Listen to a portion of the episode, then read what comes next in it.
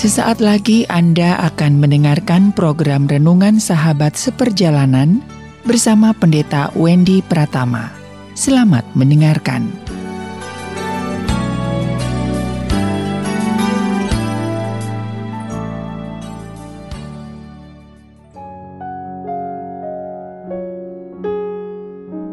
Selamat berjumpa kembali di dalam layanan audio Sahabat Seperjalanan. Hari ini adalah hari Selasa, lima belas Maret dua ribu dua puluh dua.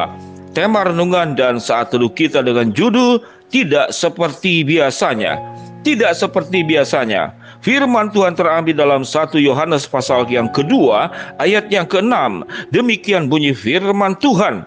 Barang siapa mengatakan bahwa ia ada di dalam dia, ia wajib hidup sama seperti Kristus telah hidup. Mari kita berdoa. Bapa yang di dalam sorga, tatkala kami hidup bersama dengan Tuhan, maka kami menjadi tidak seperti biasanya. Ada kebiasaan yang diubah oleh Tuhan menjadi kebiasaan-kebiasaan di dalam kebenaran. Dalam nama Tuhan Yesus kami berdoa. Amin. Shalom sahabat seperjalanan yang dikasihi Tuhan. Dari kecil, dari kita terlahir sampai kita hari ini, kita punya kebiasaan yang berbeda satu dengan yang lain. Kebiasaan bangun tidur, ada yang lebih siang, ada yang lebih pagi. Saya termasuk yang orang pagi, jam empat sudah bangun. Kadang-kadang setengah empat sudah bangun. Ada orang yang sudah terbiasa makan nasi. Orang Indonesia makan nasi. Orang Asia rata-rata makan nasi. Tapi mereka yang di empat musim, mereka makan roti dan keju. Kita makan singkong. Sahabat perjalanan, itu kebiasaan yang tidak ada sangkut paut dengan kebenaran dan juga dengan kesalahan. Namun, sewaktu kita sudah di dalam Tuhan, apa yang firman Tuhan katakan, kita tidak boleh lagi seperti biasanya, yaitu kebiasaan-kebiasaan yang buruk. Ada ayat yang berkata pergaulan yang buruk merusakkan kebiasaan yang baik. Namun jikalau kita balikkan, kebiasaan yang baik itu menghilangkan kebiasaan yang buruk. Sewaktu seseorang itu hidup bersama dengan Tuhan dan bersama dengan dunia, bersama dengan dosa, tentu itu suatu hal yang sangat jauh berbeda. Sewaktu kita terbiasa hidup di dalam dosa, maka benih-benih dosa, perbuatan-perbuatan dosa yang kita lakukan. Tetapi sewaktu apa yang firman Tuhan katakan dalam satu Yohanes dua ayat yang keenam, barang siapa mengatakan bahwa ia ada di dalam dia, ia wajib hidup sama seperti Kristus telah hidup. Ia wajib hidup sama seperti Kristus telah hidup. Tatkala seseorang itu hidup bersama dengan dunia, lalu kemudian mengambil kebiasaan-kebiasaan dunia, budaya-budaya dunia, tingkah laku-tingkah laku dunia, maka kita akan hidup di dalam dunia, dalam artian bukan tinggal di dalam bumi ini, tapi di dalam keberdosaannya. Di dalam keberdosaannya. Sahabat seperjalanan yang dikasihi Tuhan, sewaktu kita bermain air, kita akan basah. Sewaktu kita dekat api, kita berpotensi terke, terkena api, ter, terbakar. Sewaktu kita, saudara-saudara, masuk ke dalam sebuah ruangan, ruangannya itu biasanya ada bau-bau tertentu. Misalkan Anda masuk ke pabrik roti, di sana sedang pembakaran roti, lalu Anda masuk dalam satu jangka waktu tertentu, lalu keluar, maka baju Anda semuanya menjadi menjadi bau roti. Jadi artinya itu pergaulan itu, kebiasaan itu adalah sesuatu yang kita lakukan dari hari ke hari, dari waktu ke waktu, dan kita terjun, kita masuk di dalamnya. Sehingga dengan demikian, apa yang menjadi susah dan mudah, sebetulnya sesuatu kebiasaan yang benar diubah menjadi buruk itu juga susah. Yang buruk untuk menjadi baik juga susah. Jadi kebiasaan itu baik buruk diubah itu tidak gampang. Orang yang terbiasa murah hati, saya bertemu dengan seorang ibu yang sangat murah hati.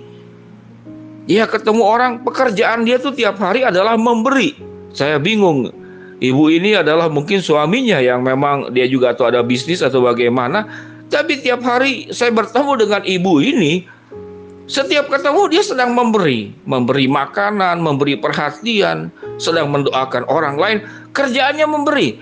Kalau kemudian saya berkata kepada ibu, ibu tolong bisa nggak satu minggu kebiasaan memberinya itu dihentikan. Saya percaya dia akan sulit merubah kebiasaan itu. Sama juga dengan orang yang punya kebiasaan buruk. Tiap hari gosip, pagi, siang, malam gosip. Tiap hari gosip, membicarakan orang, membicarakan kekurangan orang, membicarakan dosa orang. Maka kita coba suruh orang yang bersangkutan, satu minggu, ibu, bapak, tolong tidak gosip, satu minggu saja. Pasti itu susah sekali dan itu menyengsarakan buat dirinya. Jadi artinya kebiasaan itu sesuatu yang tidak mudah diubah. Namun tatkala seseorang itu sudah di dalam Kristus, apa yang firman katakan, barang siapa mengatakan bahwa ia ada di dalam dia, ia wajib hidup sama seperti Kristus telah hidup. Ada yang mengatakan saya sudah ikut Yesus, tapi untuk berubah itu susah. Benar, saudara ikut Yesus tapi engkau tidak hidup di dalamnya. Tetapi sewaktu engkau hidup di dalamnya, engkau berkecimpung, engkau bergaul dengan Yesus, bergaul dengan firman-Nya. Setiap hari engkau bergaul, lama-lama menjadi sebuah kebiasaan, menciptakan kebiasaan-kebiasaan baru.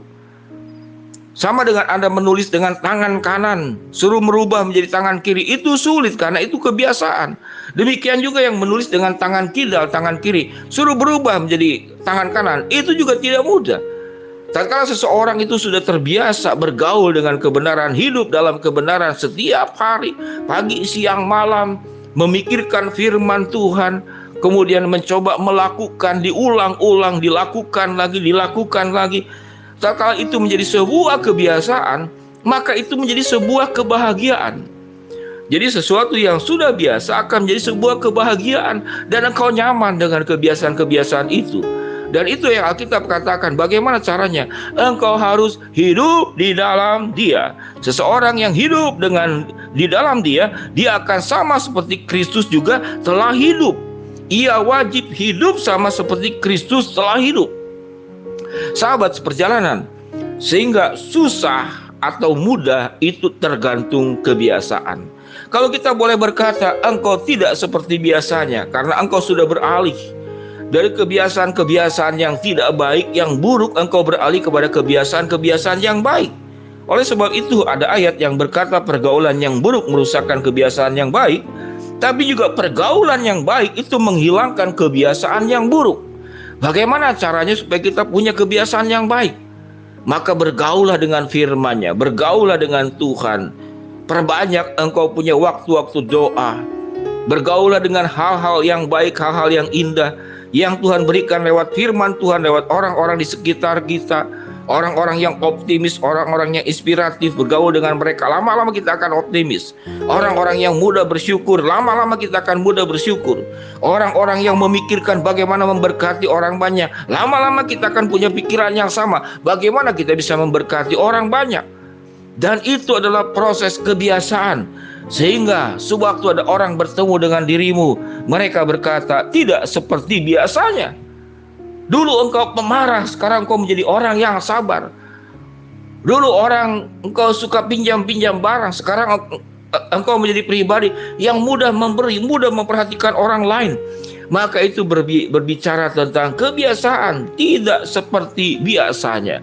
Biarlah kebiasaan-kebiasaan Allah, kebiasaan-kebiasaan yang positif, yang baik, sewaktu itu menjadi milikmu. Engkau sedang memberkati rumah tanggamu, engkau sedang memberkati orang sekitarmu, dan engkau sedang memberkati dunia, dan yang utama engkau sedang memberkati dirimu sendiri. Biarlah kita menjadi pribadi yang tidak seperti biasanya, meninggalkan manusia lama, memakai manusia baru. Bagaimana caranya? Barang siapa mengatakan bahwa ia ada di dalam dia, ia wajib hidup sama seperti Kristus telah hidup, dan mengadopsi, mengambil kebiasaan-kebiasaan Yesus menjadi kebiasaan kita. Mari kita berdoa. Bapa yang di dalam surga, biarlah kami menjadi pribadi yang tidak seperti biasanya. Biasanya kami berlaku buruk, berlaku yang tidak memuliakan Tuhan, namun kami sudah diubahkan oleh Tuhan karena kami hidup di dalam Kristus. Hamba-Mu berdoa bagi yang sakit, Tuhan jamah sembuhkan, yang sedang menghadapi masalah, Tuhan bukakan jalan, yang sedang memohon berharap sesuatu, Tuhan kabulkan dengan cara dan waktu-Mu. Dalam nama Tuhan Yesus kami berdoa. Amin. Shalom sahabat seperjalanan, tidak seperti biasanya. Kita mengadopsi kebiasaan-kebiasaan yang baik dari Tuhan dan menjalankan firman-Nya. Tuhan memberkati kita semua. Amin.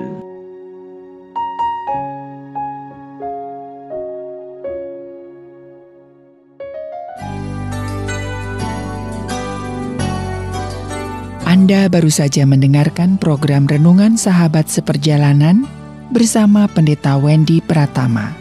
Terima kasih atas perhatian Anda. Tuhan Yesus memberkati.